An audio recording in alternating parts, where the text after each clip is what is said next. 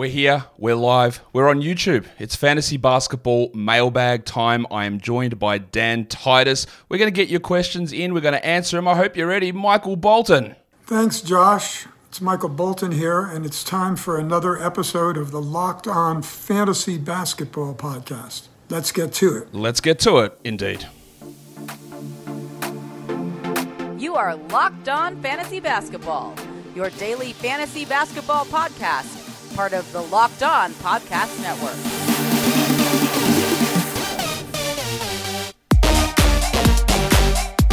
Hello and welcome to the Locked On Fantasy Basketball Podcast, brought to you by Basketball Monster. My name is Josh Lloyd, and I want you to put the word out there that we back up. And I'm also the lead fantasy analyst at basketballmonster.com. And you can find me on Twitter, as always, at @RedRock_Bball, on TikTok at @RedRock_Bball, and on Instagram at @LockedOnFantasyBasketball. Today's episode is brought to you by GameTime. Download the GameTime app, create an account, and use the code LockedOnNBA for $20 off your first purchase. Thank you also for making Locked On Fantasy Basketball your first listen every day. We are free, and we are available on all platforms. We're here, we're live, we're ready. It is Dan Titus. He's wearing an Orlando Magic hat. Wish I could play the song, but I'll just give you a and here he comes. Dan, welcome back to the show. What's up, Josh? How you doing, man? I'm good. It's early. I've got coffee going, and we are ready to answer questions from people, so we might as well just stream straight in here and see what's going on. Mac Attack says, a question that I've been asked many times: in what situations would you consider dropping Markelle Fultz? Alternatively, what situations would you hold? That's a broad question, so we'll sort of spin that into what the hell do we do with Fultz? Yeah, man, I think it's pretty alarming what we're seeing. Now he's getting ruled out days in advance. He's got knee tendonitis on his surgically repaired knee. So I don't think it's good, man. If you don't have an IL spot, you got to drop him. And if you do have an IL spot, I guess you just stash him for now. But, this doesn't look good. So I just wrote up a piece at Yahoo about my concerns about Fultz. And I feel like this is just a red flag right now. So, if you have the IL spot, awesome. If you don't, you got to drop him. Yeah, obviously, without any injured spot, you move on. You don't worry about that. He's not a high enough upside guy to stash through nonsense, right? But if you've got that IL spot, you hold on. But I just don't know where it's going, because you have one of these flare-ups. He comes back in 2 games, and you go, okay, that's fine, right? We deal with this. And then 4 days later, the same thing crops up. And I think the overall idea here with Fultz is he's strong, he's solid, he's useful, but is he good enough if it's going to be a multi-week absence? And the answer to that, Dan, is probably not. He's probably not good enough to hold through a lot of those scenarios. If you've got 3 injured guys and he's not able to fit in one of your IL slots, then I don't think that the loss of moving on, and sometimes you'll drop someone who's the 100th ranked player, 110th ranked player, you drop them and then they come out and they have a big game. Oh man, I shouldn't have dropped him. But that's what happens, all right? That's what happens with these guys. They have a 170 run and a top 80 run, and they move back and forward. It's happening with old mate Fanapants Kevin Huerter at the moment. He's putting up big numbers, but then 3 games ago, he played 15 minutes. That's what happens with these guys. And you're going to have that regret with every single move you make. Oh, look what he did. And then it'll go back and forth. And sometimes you have to make those calls in the moment. So, yeah, I think I agree with that. Ben asks about Cam Reddish. He said, last night you said he was a borderline streamer, even after his pretty solid game. If he's starting and getting 28 to 30 minutes a night, is he worth holding? Was he nothing more than a threes and steals stream? I'll start this one, Dan. If he is starting and playing 28-30, we don't even know that, because there's 2 players that are parts of the rotation that are out, Gabe Vincent and Jared Vanderbilt. So I don't know what they do with that. If Vanderbilt comes back and starts, Taurean Prince moves to the bench, he gets some minutes there. Reddish is shooting massively over his head. I think he's a career 29% three-point shooter. He's hitting him at 40, 41 at the moment. He is a good steals guy, but we have also seen in lots of games that, well, not lots, he hasn't started many, but he's a 26 to 29-minute starter a lot of the time, and that's with these 2 rotation guys out.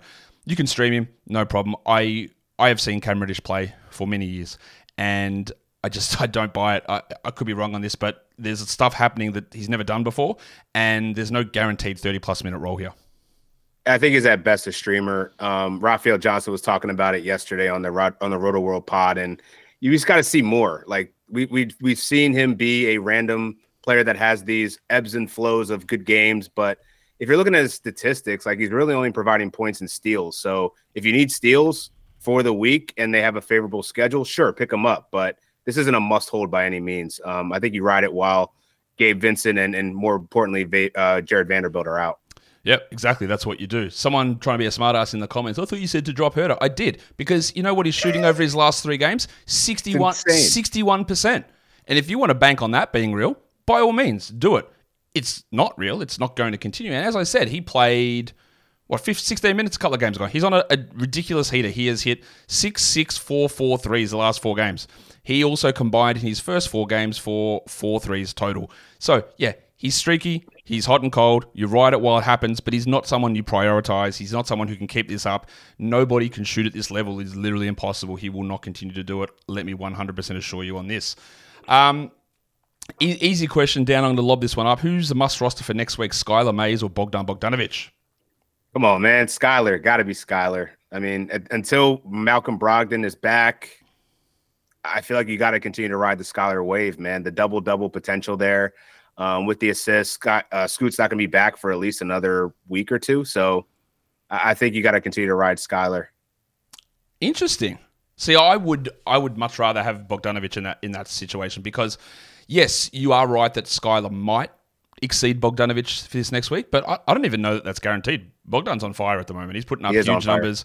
He's getting steals, which are going to pull back. But also, I always have this sliding scale that I haven't ever written down the exact numbers, but the earlier we are in the season, the more likely I am to be like, well, if I take a little hit here and Mays is better by 20 spots than Bogdanovic this week, I don't care because I also know in 2 weeks, Mays is going to get Marcus Sasser, right? He's probably not going to be doing anything in that time, whereas Bogdanovic just keeps chugging along at maybe top 100 numbers.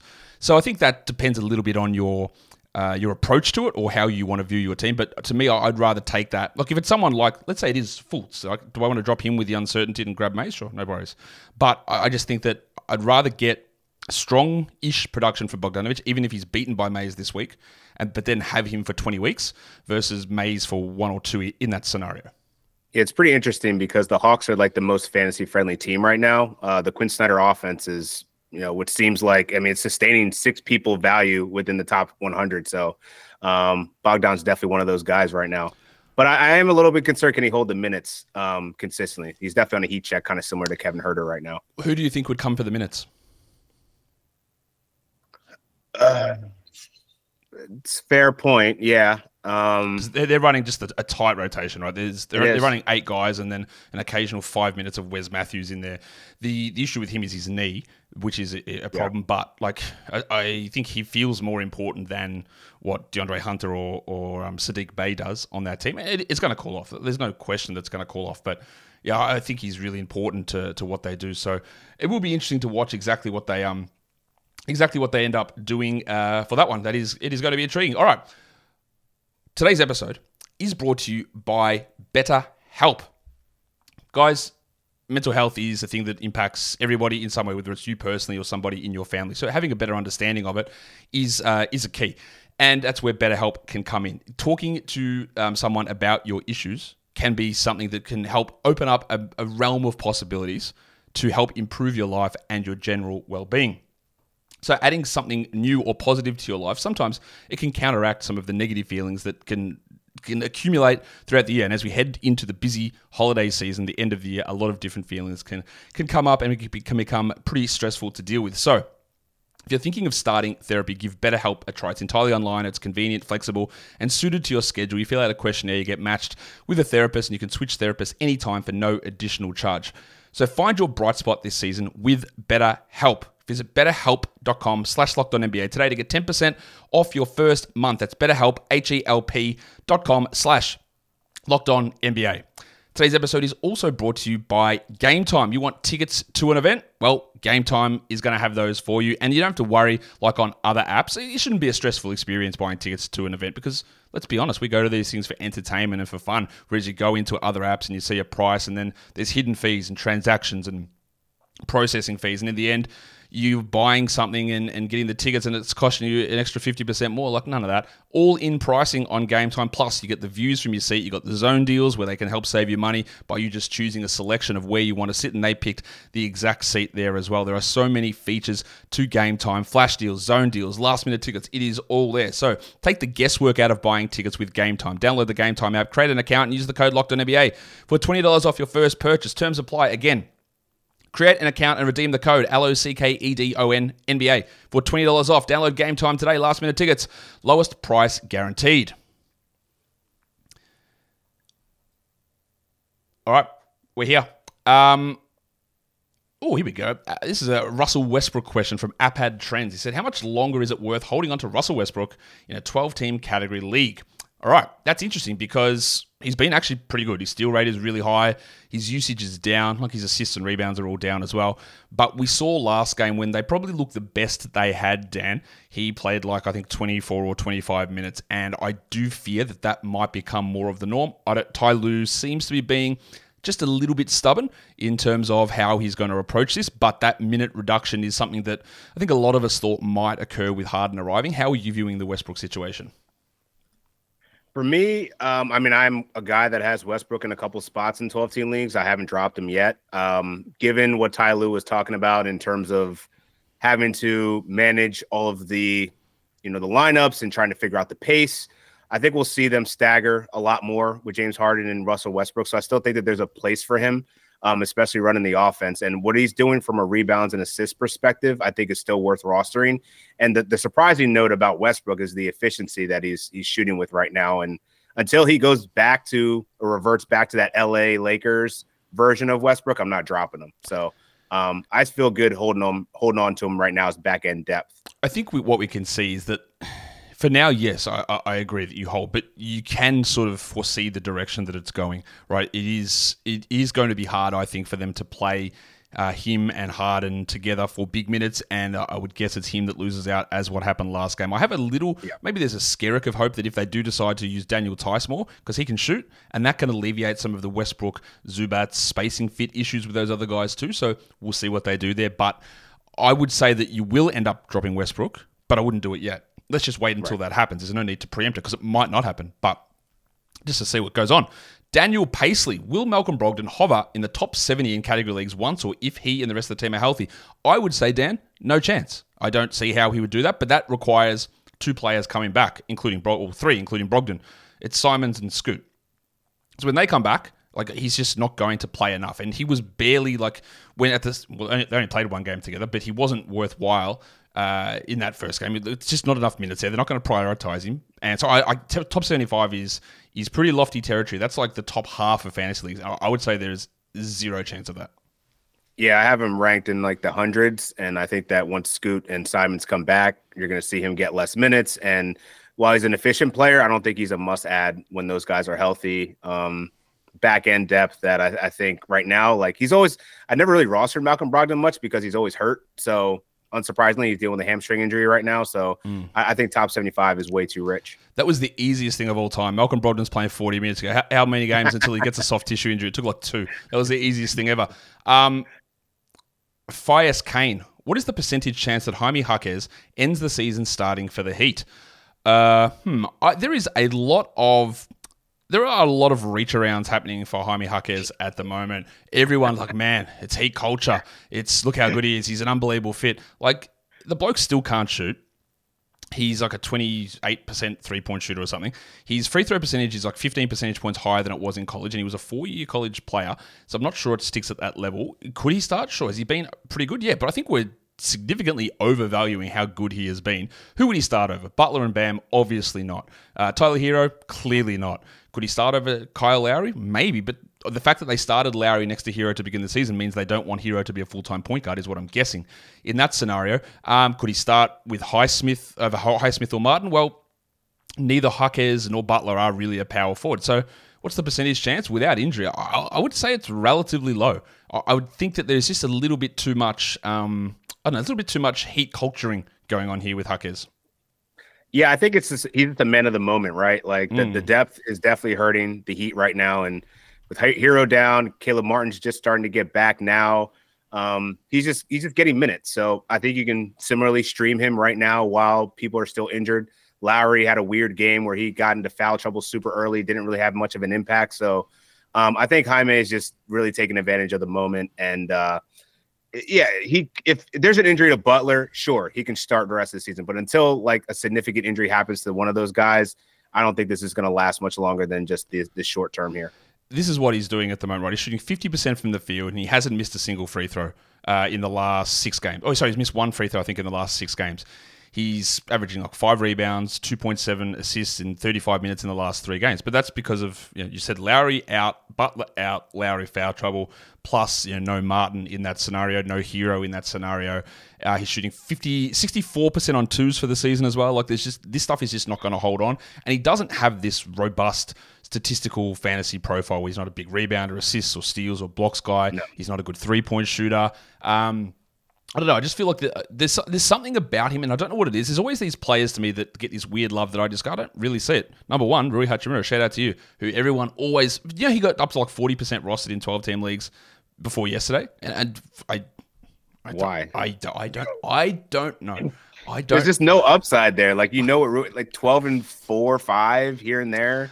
Well, he had a good 5-0 game yesterday, so that was sick. I don't know what really happened, but yeah, there is a weird thing with Jaquez at the moment that people are just so into him. Fine, he looks good. He's a good man. That's great. All right, is it crucial? Cool Aid Trippin says, is it crucial to have at least one streaming spot for a higher chance to win your league? Dan, I'll let you kick this one off. Absolutely. I'm streaming every week. I always try to have at least one position that I can kind of move fluidly. You got to play to the spots, especially in the daily league, when you can have those slates where, you know, Tuesday, Thursday usually have lighter slates.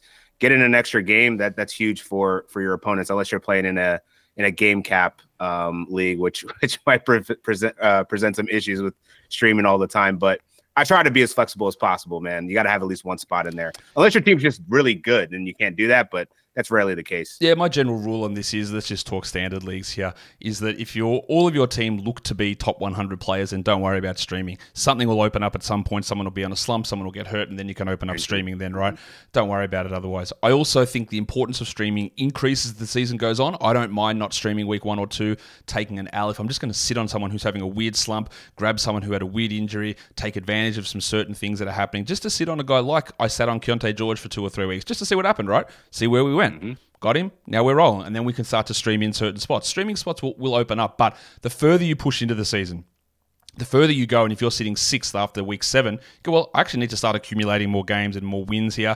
And in the playoffs, it is 100% vital. There is no way you win playoffs in fantasy basketball without that streaming spot, and the importance of it increases each week the closer you get to playoffs, because you need to start getting those wins in. It's not about long-term stashing in a lot of those scenarios. But, you know, the other thing is, if you're sitting in first by a mile and there's 4 weeks left in the regular season, and you go, well, I actually don't need to win these matchups, then you can sit on injured guys and you don't need that streaming spot. As with most things when we're talking fantasy, context is very important about where you sit in the standings at that particular time for you to make that sort of decision, because it's never going to be just a hard and fast, you must do this at this point at all times. It is all context dependent. I think we might have given the correct context there. Today's episode is also brought to you by PrizePicks. PrizePicks is the largest daily fantasy sports platform in North America. They're also the easiest and the most exciting way to play daily fantasy sports, because you don't have to worry about building lineups with salary caps. You don't have to worry about people who spend 10 hours per day with spreadsheets and algorithms. They just present you player projections over at old PrizePicks, and you say more or less. That's it. Between 2 to 6 individual player projections that you choose from, you can win up to 25 times your money back as well. And you can play alongside famous favorite players on PrizePicks like Meek Mill. Yeah, you can go find him in the Community Plays tab, or the Community Plays under the Promos tab on the PrizePicks app. So go to PrizePicks.com/LockedOnNBA. Use the code LockedOnNBA. You get a first deposit match up to $100. That's PrizePicks.com/LockedOnNBA. The code, of course, is LockedOnNBA, and that is a first deposit match up to $100. PrizePicks is daily fantasy sports made easy. Will Chris Paul finish as a top 100 player this season, Dan Titus? I think so, especially with all the injuries that are going on right now. And I feel like Chris Paul, even though, you know, he's coming off the bench, I think there's going to be those spot start opportunities. Now with Steph dealing with a knee injury, it's not supposed to be long-term, but, you know, there could be some rest opportunities. There's definitely going to be rest opportunities for Clay. So I think he will be, but I am a little bit concerned about long-term outlook here. Like, it's good that he's not playing like a full workload like he was in Phoenix, but there's always a risk of Chris Paul pulling up with a hammy or some kind of injury. But per game value, I think he's definitely going to be top 100. He's never been less than 30, so less than 40, excuse me. So, yeah, he'll be top 100. This gives me a great opportunity again to throw out my washed watch. Chris Paul is on Washed Watch. Now, thank you to Twitter user and frequent YouTube viewer Cats in Oakland, who said, "Hey, I've got a different font that you can use for your Watch graphic." And thank you for that. Really appreciate her sending that across. So there we go. I'm a little worried about Chris Paul, to be fair. I'm not sure he's top 100, and the fact that when they are healthy, he's playing like 25, 24 minutes. His assist rate is in the toilet. His shooting is off. Like, the man's what, 37? Like, at some point, when you're 5'10", let's be fair, he's not 6'4". When you're 5'10", stuff falls off, Dan, and I'm a little concerned. I wouldn't drop him, but he's I wouldn't say that he's going to be undroppable as the season goes on. I'm a little concerned with that.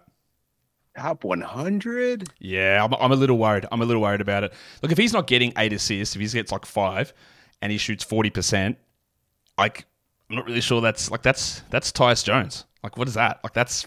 Yeah. Tyus has been worse, but yeah, it's a fair comparison though. I see where you're going with it. All right, Abraham Collazo. Am I worried about Scoot Henderson? Look, no.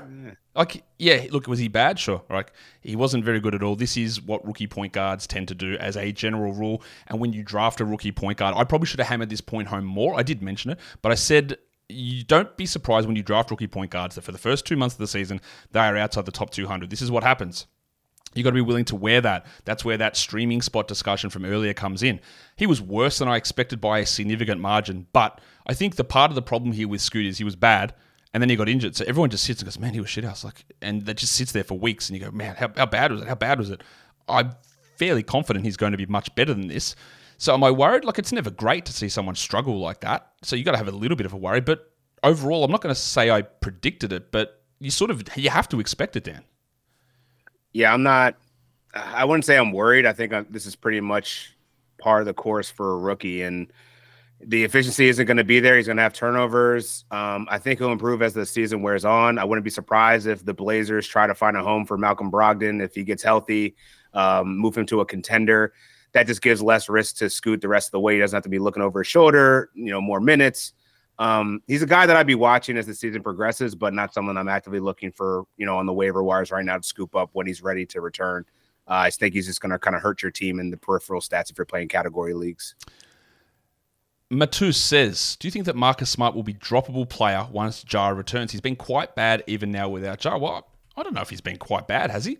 Maybe I'm just misremembering that. He's had a couple of stinkers the last couple of games before he got hurt, but I thought he was quite good before that. Where are you at with Marcus Smart? That ankle injury did not look good. Yeah, no, it did not. So, assuming he comes back healthy, I don't think he's a drop. He's still getting 2 steals a game right now. The assists are about 5 a game. I think that's probably might be affected by Ja Morant having the ball a little bit more. He's shooting the same percentage he usually does. So, I think you're getting what you expect from Marcus Smart. Top 110, maybe 100 guy-ish. So I don't think he's droppable in 12-team. 10-team, yeah, that's fair. But pick up Jacob Gilyard because he's going to get some minutes now. Yeah, he only played like 22 or 23 last game, but yeah, they're going to have to run with him. Their whole rotation, though, is a complete mess. And I think the thing with Smart at the moment, right, is it's a little bit like that Scoot problem. Is his first game, first 5 games, he was flying. The last 6 games, though, he's shooting 35% from the field and he's averaging 9 points with only 1 steal, and that's dropped him like outside the top 200 over that period, but still, for the year, he's a top 100 guy because his first 5 games were so strong. But what we last saw from him was bad. So we just go, well, he's been terrible. Well, he hasn't. He'd been good, very good, well ahead of where he should have been. Now much worse than where he should have been.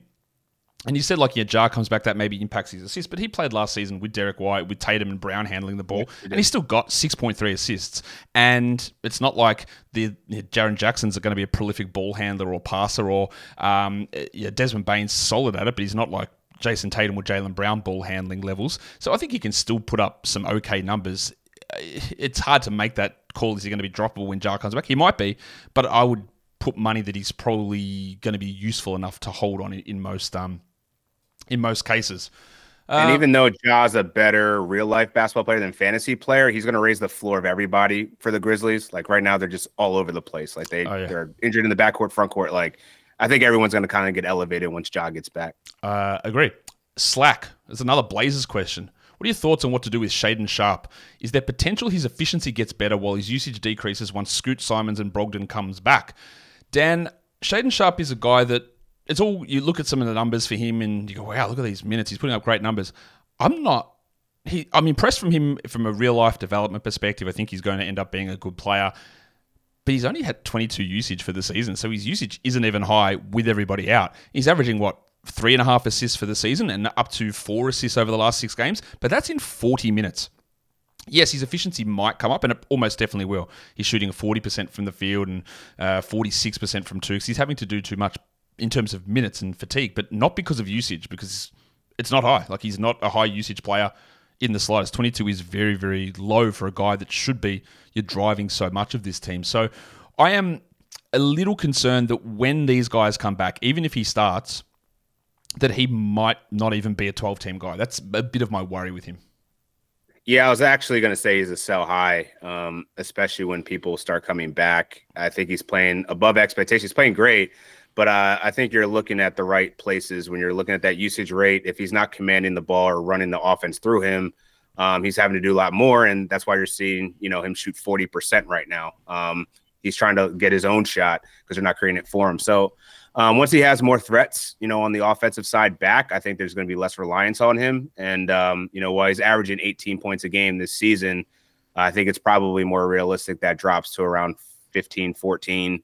Probably won't have the rebounds, and 3.5 assists when you have a point guard back, that's probably going to be impacted too. So I think you're getting the best of Shaedon Sharpe right now. So sell him for what you can. All right, let's, Migo Delphin says, what is Jordan Poole's worst case scenario? You're seeing it. You're right? Looking at it right now. This is it. What more can we, how much worse can it get from here? I don't think it can. So what's his worst case scenario? You're living it, my guy. And I hope you're enjoying it, because it's been absolutely shitful. All right. What else have we got here? You said, Nicholas says, you said Bradley Beal's injury scares the shit out of you. Yeah, it does. How low would I be willing to sell him to get rid of him? Top 80, 90, I don't really see the point of selling him for that at the moment. A guy that's a top 90, a top 100 player, like we detailed earlier with Huerter, with Bogdanovic, their value can swing 50, 60, 70 spots very, very quickly, right? It can easily switch back and forward, and they might become droppable or holdable at that point. Whereas if Beal gets right, he's way better than that. So selling him for someone who might be solid but might not be solid, who might be a fringe guy that you even start, what return are you getting out of that? I don't see the point of doing something along those lines. I would rather hold, understand that maybe this sidelines Beal for months. I don't know. But I am worried about the fact that it did seem to be a problem that was there last season, and it just keeps flaring up again. And I don't know what's going on. But I'm definitely not selling him at this position when everyone is going, this is dreadful. What do I do with Beal? That is your worst time. You've got to fight those urges, man. I hate this guy. I've got to get him off my team. You've got to fight that urge, because it just leads you to, I would say, a 10% chance of getting something right in making that decision. I'm pretty sure you probably warned people off of Bradley Beal in the offseason, and I don't have any shares of him for this exact reason. You just can't be trusted. And while, I was listening to Dwayne Rankin talk about his injury last game, where he was, ruled out right before tip-off, right? So this is something that seems like he's going to have day-to-day having to deal with and manage, the pain tolerance of it. So the way KD and Booker looked last night, they don't really need Beal for the whole season. So I think this might be one of those times where, hey, let's take this, play the long game, make sure that he's right when he is. But you're going to have to deal with the headache, but I agree with you. I don't know that you can sell him right now. I actually don't really know what that market may be for Bradley Beal, because he hasn't played enough games to really warrant, wanting to scoop him up. So hold for now. And this is why you drafted him, right? You knew this was going to be a potential issue. So I think you kind of got to ride it out now. I was actually okay with drafting Beal, because I was getting him in the 50s or 60s. I had no inkling that this was going to be a problem. Even when he's missed a couple of games in preseason, I wasn't really worried, because they didn't mention there was any worry. And then it was after the first game of the season, someone said, oh, yeah, this actually was a problem in Washington. They mismanagement. Oh, cool. That would have been sick to have known last season when it happened, or at any point during this offseason. That would have been great. It would have been fantastic to have known any of that stuff. I thought he was probably being downgraded way too much. But the injuries he's had the last 2 years, some of them were fake. They weren't real injuries. The way that he shut down the end of last season, not a real injury. He had the wrist surgery the year before. It was definitely an off-season thing that would have happened. They were or fake injuries as they tried to tank down the end of the season. So I wasn't actually worried about that too much. But here we go. Beal's also one of those guys that 4 years ago, man, he plays for everything. He plays every game. You've got to draft him because he's super durable. Last one. Last question, will Ausar Thompson still be as good when they get healthy? That is an interesting question. I use this to pivot because there is talk amongst Pistons Twitter, which for some reason Pistons Twitter always gets put onto my timeline. I guess it's because I tell them they should fire Troy Weaver every day. But there's talk that there might be a change to the starting lineup. And this is where I get a little bit iffy with it, right?